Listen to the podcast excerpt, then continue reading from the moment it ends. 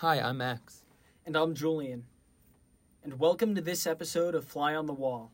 Today's Julian's first time co hosting the podcast. So, Julian, how do you feel? I'm excited to interview such an important guest. Yeah, that's great to hear. So, in this episode, we sat down with the former governor of Virginia, Terry McAuliffe. We discussed his time as governor, leadership styles, and being DNC chair, his 2021 election and positions, and lastly, his GU Politics discussion group. It definitely was a great conversation. Before we get into it, though, don't forget to follow us on social media. You can find us at Fly on the Wall Pod on Instagram, Facebook, and Twitter, or email us at flyonthewall at georgetown.edu. Let's get into the conversation with Terry McAuliffe.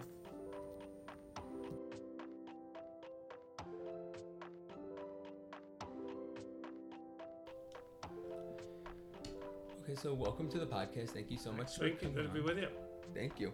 So our first question um, has to do with your time in the Virginia executive branch, and um, we wanted to know how you come to compromise when you have a legislature that is stacked against you. Yeah, so when I won in 13, I went into a very uh, Republican legislature. My House of Delegates was, you know, and I had come from a business background. I'd started 25 businesses before I became governor. My point is, uh, let's get together for the common good, whatever may, you know, doesn't matter Democrat or Republican. Once you're elected governor, you're elected for the whole state. You know, it was unfortunate that uh, I couldn't, like, Medicaid expansion, they wouldn't even talk to me about it. I mean, really? So, under Medicaid expansion, they passed the law that you have to pay your tax money into the federal government. You get 100% of your money back. But the Republicans would not even entertain a bill to let Virginia. So the Supreme Court made the decision Obamacare, Affordable Care Act, is the law of the land. States can choose whether to accept it. Well, for me, from a business background, the idea that we pay taxes in and we're not going to take them back, I just was the dumbest thing I'd ever heard. And I could have got 400,000 people health care. And they said no. So, and they were scared, speaking frankly, they were scared of a primary, a Republican primary, that if they voted for, quote, Obamacare, they wouldn't win their primary. So some of them weren't willing to risk a job that pays $17,000 a year to get 400,000 people life saving health care, bring $2.5 billion back to the Virginia economy, create 65,000 new jobs, and save my rural hospitals. It just, I didn't understand. So certain things were a holy grail to them. And other things, you know, I ended up getting 70 plus percent of my governor's bills passed. I leaned in hard on economic development, created a record amount of jobs, recruited a, a, record amount of businesses to come to Virginia. And they would work with me on those types of things. So you sort of have to pick and choose your areas, but you keep fighting for what you believe in. And then I had to use executive authority a lot. So, as you probably know, I restored more felon rights than any governor in American history. Republicans sued me, sued me again for contempt of court. I won, Virginia won, and people won, and 200,000 people got the right to vote back. So, you work with them. If you can't work with them, you try to do it yourself through executive authority, um, and you just try and find. At the end of the day, I you know I try to tell people I don't care if you're Democrat, Republican. What's good for Virginia? What what helps us make our state more competitive globally? Mm-hmm.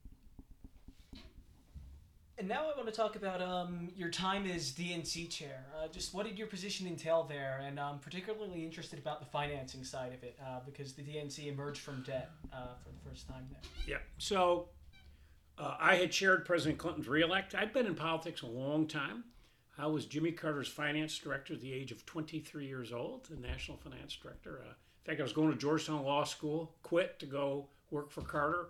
Thought it was a great opportunity my mother didn't think it was a good idea giving up a scholarship to go work for uh, president running for reelection that wasn't popular, but it was a great decision for me. I ended up traveling all over the country.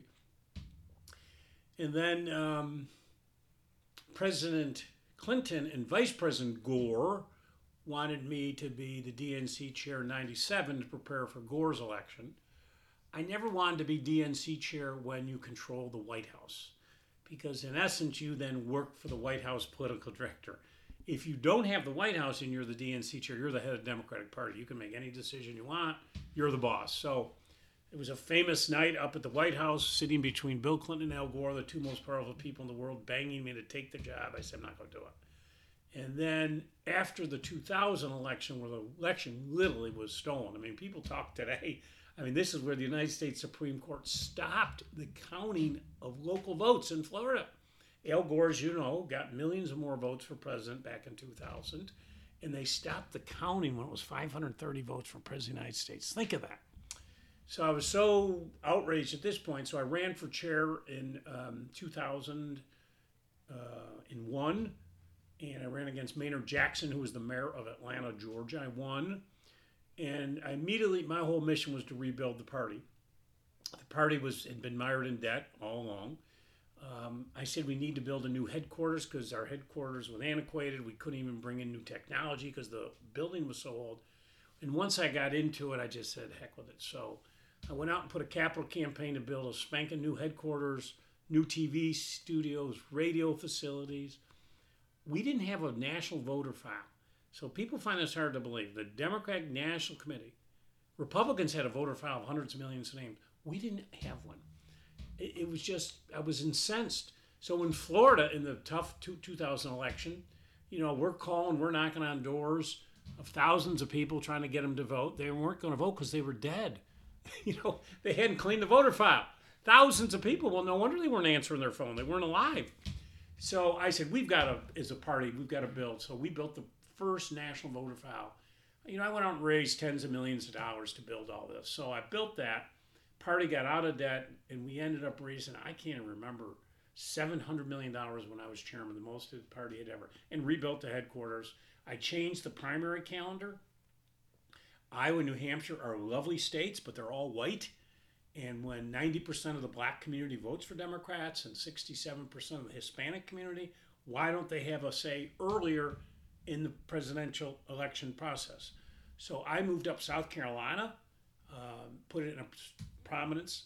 I moved up, uh, and I did South Carolina for the black vote. I moved up Michigan for the labor vote, black vote we had in Detroit, and I brought up Nevada and New Mexico.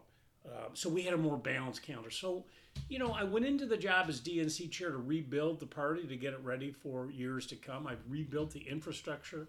I rebuilt the presidential calendar to make it more inclusive and, and better representative and give us a better chance of winning. So, you know, as I say, I came from a business background. I loved the job as DNC chair and uh, did it for four years. That's great. And um, you also were um, the head of the National Governors Governors mm-hmm. Association. So can you also address like what that role entailed and um, also just generally like is there something that attracts you to these leadership positions that are already somebody who is a leader like going into higher leadership? Yeah. So you know, I'll be honest with you. Anytime I get an organization, I like to head it up because I think I have good ideas. But you know, um, so when I got elected governor, um, uh, then I got elected chairman of all the governors, called the National Governors Association, which I love the job. And my whole thing when I was governor, you know, I created the most cyber companies of any state in America right here in Virginia, a mile from where I'm sitting here today. You know, when I I'd created so many cyber jobs, when I left office, we had 42,000 openings in cyber. Starting pay was $88,000. Don't need a four-year degree, two years. That's why I added it to our community colleges. So but I was always very concerned about national security, cybersecurity. Virginia, you may or may not know, has the most military installations of any state in America 27. We have the largest naval base in the world down in Norfolk. We have the Pentagon, we have the CIA. So we have a lot of security assets. So I think it's incumbent upon the governor to make sure that our state is protecting all those assets, working with the federal government. So when I got elected chair of the national governors, I made that a top priority to get all 50 states because we had had major breaches. Uh, I think Arizona, North Carolina, through the they'd had major breaches, and you understand we collectively at the states have more data actually than the federal government. When you think about we have all the state driver's license and all that information. We run all the health care. We run all the education. We got all the state tax information. And you know, when you collectively, because the federal government gives us money, we run these, so we actually have the data. And when a state gets breached and your personal information is sold or whatever, you know, I think that's a breach of the confidence in our government. So I got elected chair of the national governors, and President Clinton's an old buddy of mine, and he he was chair of the NGA, and I was lamenting, unfortunately, how politics has turned in this country. Back when he was chair of the National Governors Association, you could get votes 50 to nothing. Literally 50 governors would sign a letter, maybe it's education, whatever it may be. There is no chance today. I couldn't get one letter on any issue with 50 governors to sign. It's just unfortunate because there are things we do all agree on, but the way we have become this game of throne in politics and you know, you can't work with the other side, and if you do, you will pay a penalty. Listen, when I ran for governor last year, many of the Republicans endorsed me. Many of the CEOs, Bill Kristol, the head of the Conservative Weekly, you know, endorsed me. Um, we got to get back to a place where you know you and I can differ on issues. You, we could be, you could be Republican, I'm a Democrat. It doesn't mean you're a bad person. But today it's like, oh my goodness, he's a Republican. I hate him, or he's a Democrat. And, you know, we got to get off of that for the sake of the United States of America. And to go through what we just went through with Paul Pelosi being attacked with a hammer. I mean, I had death threats last year. I had to have state police protect me. That had never happened before like that as a candidate. You know, you had the, these knuckleheads just convicted of trying to kidnap the governor of Michigan. You had Steve Scalise shot out at a ballpark out in Virginia. I mean, it's dangerous out there. But I love being chair. So why do I do it? I think, you know, I grew up, started my first business when I was 14 years old. My folks couldn't afford to send me to college. And started 25 businesses with the youngest bank chairman in American history. I've done a lot of things. I've had huge success in business. I've had my share of failure. I've seen ups. I've been an entrepreneur my whole life. I've never worked for anyone. And I like it that way. So when I get an organization, let's all get together. Come on, let's go forward. Try to make things better. And um, I'm also interested in um, you know, financing your own elections and your own campaigns. I mean, I know the 2021 race. There was a ton of money there. It broke fundraising records in Virginia. Um, so what was that sort of climate like? Well, Youngkin put, I think, 25 or 30 of his own money in. I didn't have to, but I raised 80 million, so I raised a lot. And you know, I was excited because, you know, for the last two weeks, I was raising six hundred thousand dollars a day online, and I love the online fundraising. I mean, you're talking average gifts of twelve or fifteen or twenty bucks, and they'll give it to you night after night. I mean, if you can build it, that's why when I was chair way back when, I wanted to build that voter file. If you can build a good digital platform. Um, you can fund any campaign if you can get some excitement behind. it. I mean, you look at the money this year. I mean, look how much has been raised, like in the Georgia Senate race. You know, a lot of that is small donor. Now, Virginia, understand there are no limits. You can give whatever you want. If you wanted to give me $100 million, Julian, right now, you could do it. Now, you got to disclose it, but you can give it to me. And, um, you know, listen, I'm I'm for full disclosure. I hated what Citizens United. Remember they passed that, and unlimited dark money comes into politics. If you give a check, it I believe it should be disclosed. I I do not like that all this outside money can come in and nobody knows who's bankrolling it. I think that's wrong. Yeah. Um, and kind of going off that from um, like the most recent election that you had. Yeah. Um, knowing like what you know now, is Yeah. there anything that you would have done differently, or do you think everything um like went smoothly on your end? And um, specifically in relation to like policy proposals and how uh, Yeah. you made a lot, but your opponent didn't. Like, would you change your focus or? Listen, you run your campaigns, you can always go back and second guess. I tell you, at the end of the day, I got the most votes of any Democrat ever running for governor in Virginia history 1.6 million. Um, 200,000 more than any Democrat. I got 500,000 more votes than the last time I ran. Same night, you know, it was a bad night for Democrats. I mean, nationally, I mean, we got crushed in New York that night. New Jersey, we almost lost the incumbent governor, Phil Murphy, who's a buddy of mine. And the interesting thing is, I got 300,000 more votes than Phil Murphy, mm-hmm. who was an incumbent governor running for reelect against someone who didn't have any money. My opponent had a lot of money. And they have a million more Democrats in New Jersey and Virginia. So it was ours was a difference of 56,000 votes, very close. I had 282 pages of policy proposals. Youngkin didn't have one page, didn't have one policy. He talked about CRT and election integrity. You know, Trump, whatever you want everyone to say, Trump was a big factor in 21. Uh, people, 60% of Republicans think that Trump won the election. Still to this day. I mean, imagine that. So a lot of it was revenge coming back again. And, You know, if you look back and say I was able to put a million six on the board, it was a tough environment. Afghanistan hurt tremendously because of the military. And then let's be honest, we went through the whole fall where the Democrats couldn't pass the Build Back Better bill. And all the fighting, remember the constant fighting going on and Bernie wanting this and you know Manchin wanting this and Sinema wanting this and you know what then and as you know the president dropped to like 40%. You know, it is what it is. You don't second guess, you go out and do it. I won in 13. President Obama was under by three, and I won by one. Virginia is not a blue state. It's so we're we're blue presidential year. I think you're going to see this year we're purple, purple tint in a midterm, but in a governor's year, which we're the only thing on the ballot besides the House of Delegates, we're a two-point Republican electorate. People don't realize that because of turnout. Turnout dropped, you know, the highest presidential, next highest, and then governor's race is the third highest. It's just turnout uh, is down. And you got to remember, in 48 years in Virginia history, the party that wins the White House, the next year's the election, the other party wins the governor's mansion. And in 48 years, only one man has broken that. Who was that, Max? Um, Terry McAuliffe. it was it was you. Because Barack Obama won in 12, Mm. and then I won in 13. As I say, only by one point. So it's hard. And on the uh, CRT angle, uh, talking about 2021, uh, how did you differentiate your views on education from um, Youngkin's? And specifically, uh, to what extent do you think voters were responsive to that?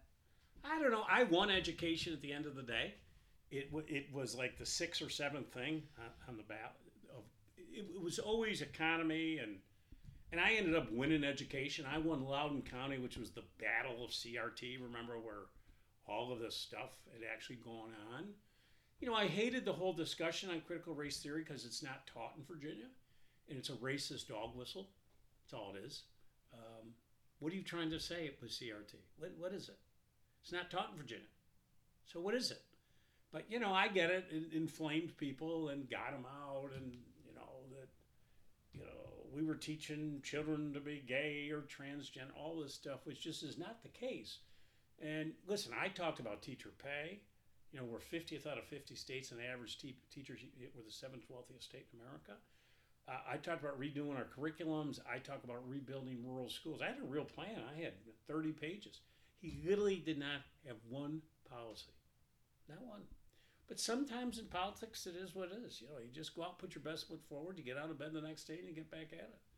You know, I've had a fantastic life. I mean, I think of all the experiences I had, and you know, hopefully there's a couple more chapters left. Who knows? I'm young, and you know, just that's what I tell young people. You know, go out and try new things. Uh, don't get yourself set. Oh, I'm going to do this, and I'm. You're going to miss out on opportunities in life. You know, when I was at Georgetown with a scholarship and walked away with it to go work for a president who didn't look like he'd get reelected, people thought that was. It wasn't. It was. I ended up going to 40 states, became the finance director. You know, if you got an opportunity, young life, take it. Take some risks. Take some chances when you're young. Clearly, before you get married, you have kids and all that. But go enjoy life. You know, I've loved every day. I don't have down days. You know, I don't. I don't tr- ever. I call it negative energy. I don't really have any. I don't. I don't want to hear rumors about anybody. I'm not on Twitter. I'm not reading. I mean, you know, my kids will say, "Oh, Dad, you got attacked on Twitter." I said, "What do you care?" You know, some kid in his underwear in his mother's basement is right. What do I care? You gotta, folks, go enjoy your life. Do what you love doing, and let me tell you this: you're gonna make a lot of mistakes. It's okay. Get out of bed the next day, dust yourself off, but don't go to work, take a job for one single day that you don't love doing. Don't do it. Don't do it because, oh, I'm supposed to do this, or I planned on doing this since I was in high school, or I wanted to be a lawyer, or whatever. It doesn't matter. Figure out, try a lot of things while you're young, and, and you'll enjoy. I remember when I ran for governor in 09, I remember at the subway stops, so many people coming at me, and got their, their head down. They were, they were miserable going to work. Don't do that. Enjoy it. You only live once. Go for gusto. And have fun. Too many lemon suckers in life. Go have fun in life. Uh, no, thank you for that. Um, and I guess because most of our listeners are um, Georgetown undergrads, can you talk a little bit about your discussion group that you have here, and also like generally why you decided to apply for and then accept the um, fellowship this semester with GU Politics? Sure. So uh, Mo Elleithee, who is the head of this, called me up, uh, asked me if I'd be interested. I want you to know we're the first husband-wife team. My wife had done this when she was first lady. When we left, she did it in 18. So we're the first husband-wife team to do it, and she's now at State Department working. And listen, I love being in the classroom. I did the Harvard Kennedy School. Mm-hmm. I've done George Mason. I mean, I love you know coming in and you know I have office hours and all these young people come in and I try to give them the best advice I possibly can. But I think it's all two things. One, I think it's important. I'd like to have the discussion with young people because I'm a little dismayed at how negative things have become in this country and the splits and the mm-hmm. And you know, and I talk to some of the students who come in here for office hours. You know, you hear it at Georgetown. There's some Trump supporter, and they're blah blah blah blah. I mean, everybody's entitled to their opinion, and you know, as I say, it doesn't mean they're a bad person. I mean, I had one Trump supporter in here. She was telling me about the different things that she has had to go through here on campus, and you know, I guess my point there, you know, forget all that stuff. Are you kidding me? And let everybody, I love when people have different opinion than me. Uh, so you know, trying to get a sense of civil comedy and civil discourse, I think is important for young people. I mean, I tell people here at Georgetown all the time. I mean, none of you should ever have one complaint. You're at one of the most prestigious universities in the United States of America. There's 99.9% of people in this country who couldn't get in here, couldn't afford to be here, or for whatever reason are not here. You are all very fortunate. And I think because of that, you have a responsibility to give back, to help other people. Put your hand down and lift other people up. Honestly, I mean, as someone who's traveled to all 50 states, I've traveled to 80 nations around the globe. I'm telling you, you look at some people's lives are just awful. And they have to cope with the things they have to cope with every day just to put food on the table and so forth. And, you know, I remember in Southwest Virginia's governor visiting some schools and the kids' clothes, you know, littered with lice and not having any food. That's why I led the effort to get 16 million more meals served to needy children. So, my point is, a hopefully I'm here, you know, to inspire people to think a little bit out of the box and to change their career plans to do something they really enjoy doing. But also, I mean, my whole thematic has been about state government. People really don't think about it at all. I will tell you that the governor and the state government affects your life much more than the president does. I mean, when you think about it, we build your roads, we clean your roads, you know, we run your education in your states, we run your healthcare delivery systems in your state. That's not the White House, it's not the government. The state does everything that really touches you, we're in charge of. And so I brought my different cabinet secretaries in. Today is environment. Molly Ward is going to do the environment and all the things that we could do on the environment. Um, last week was economic development. So you know, I think it's opening people's eyes. I love it if some people would think about going to serve in state government, work in state government. I mean, you can really have an impact on people's lives. So I've enjoyed it. Monday, you know, I do office hours for four hours and the hour and a half discussion group, and a lot of folks have come, and it's been fun. Mm-hmm. Oh, that's awesome. And um, I guess kind of following up on that, like, what what do you think is next for you after this? Or are you still kind of like feeling it out? Well, I've had a lot of experience. Um, I gave Julian my book last week called What a Party of My Life. He's only read the first chapter, which, you know, you shouldn't have been partying all weekend, Julian. You should have been home reading that book. But I've had a lot of great experiences in life. And Max, going to my point earlier, there's a few chapters left. Mm-hmm. Um, you look at what those opportunities are. Maybe I do some work with the president, or you know, a lot of different things. I always try to do different things. I always like to have a different variety. I've been fortunate. I've been successful in business, um, so that gives me the freedom to do what I want to do. And you know, I've been traveling. I've been doing a lot of different uh, things internationally, which I love to do. I love to travel around the globe, but I always keep my options open. Never close the door. Awesome. And Max, whatever I do, I'll have fun. Yeah, that's great. Um, so I think at this point we're going to move into um, what we call our lightning round.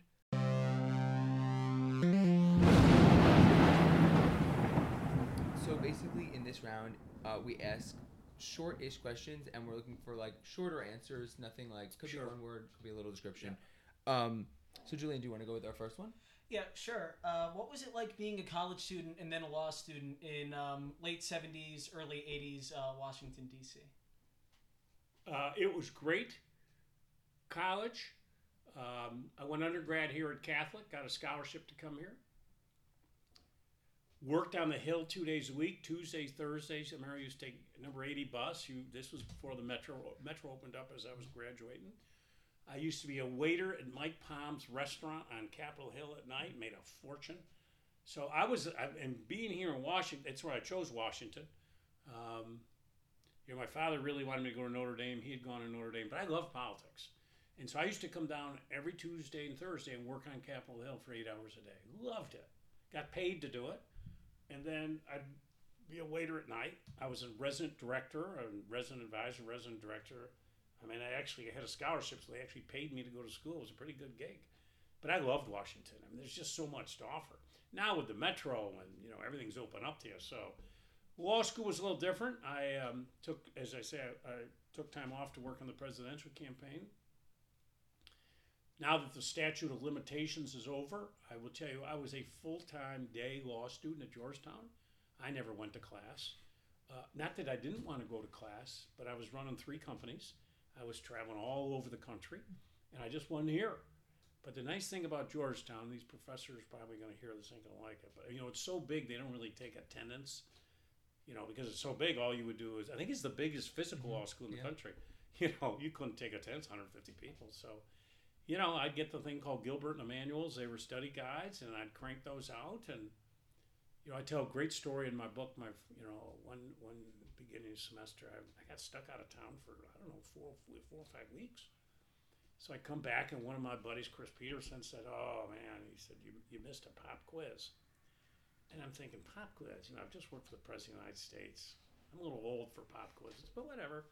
So I go up and I tell the story of my book. I asked the professor if I could do it. I said, you know, Professor Rothstein Terry McAuliffe, I missed your quiz. He said, first of all, my name's Ross Stein. You get an F. I said, woo, okay, good you. So I worked hard for that final. But, you know, they don't know who you are at the finals. You know, they mail you a number. You're just a number. So, mm. So I, I- don't want to give any all your listeners a different. Uh, I mean, if you want to go to law school, I think it's great.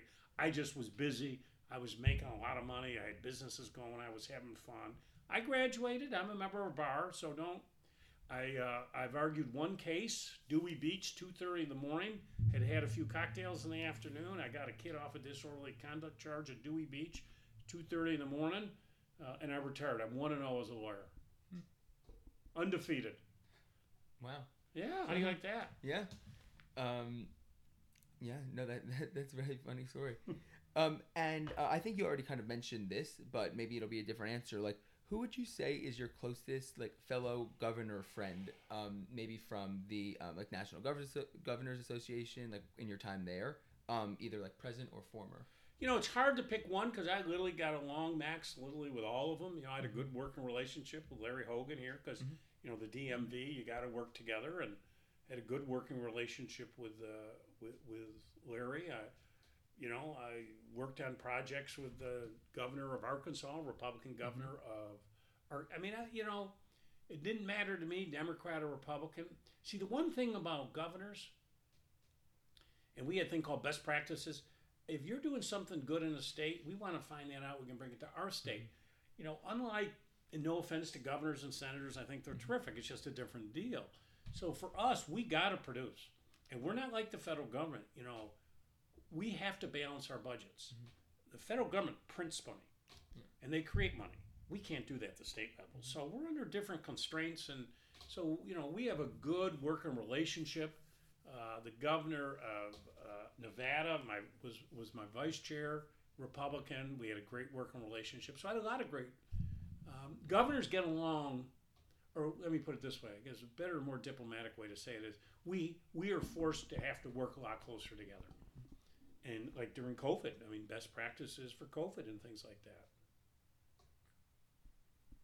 Um, our next question is um, you grew up in New York, so what has kept you and what still keeps you um, in Virginia? Yeah, loved growing up. Syracuse, New York, beautiful city to be from. Tough winters. they always win the Golden Snowball Award for the most snow. And, and listen, I came down here for college and then law school. I loved politics, so I love the area. I mean, this is a booming, just a spectacular opportunity for young people, and just great economic opportunities. I mean, I love this whole area. I mean, it's international. You got all these embassies, so you're constantly running into different cultures and restaurants and meeting people, and you know you've got all of that. Um, just huge opportunities. I love the weather. It's a very temperate climate. You know, you have winter, uh, three months of the year, maybe maybe one snow bad snowfall, unlike what I grew up with. So I think the weather's great. You're centrally located. But I just think great if, if you know, as a parent, great educational opportunities, great uh, educational institutions, and great economic opportunities for your kids when they get out. Well, I think that was all the questions we had for you today. Um, thank you so much for coming on. Max, thank you, buddy. Julian, thank you. Thank you. Thanks for listening to Fly on the Wall. You can find us on social media by searching at Fly on the Wall Pod. Inquiries may be sent to our email address, flyonthewall at georgetown.edu. If you enjoyed our conversation, be sure to subscribe to Fly on the Wall, a GU Politics podcast, and leave a five star rating on Spotify, Apple Podcasts, or SoundCloud. The Fly's researchers are Kelvin Doe, Robin Huang, and Zan Hock. Our communications team is Andrea Smith and Fiona Gallagher. Our producer is the mighty Max Paley. Original theme music is composed by Aidan Ang and Bella Carlucci. I'm Sam Kehoe, Managing Director of the pod. Fly on the Wall is brought to you by the Georgetown University Institute of Politics and Public Service and is made possible by the McCourt School of Public Policy. Thanks for listening and fly with you soon.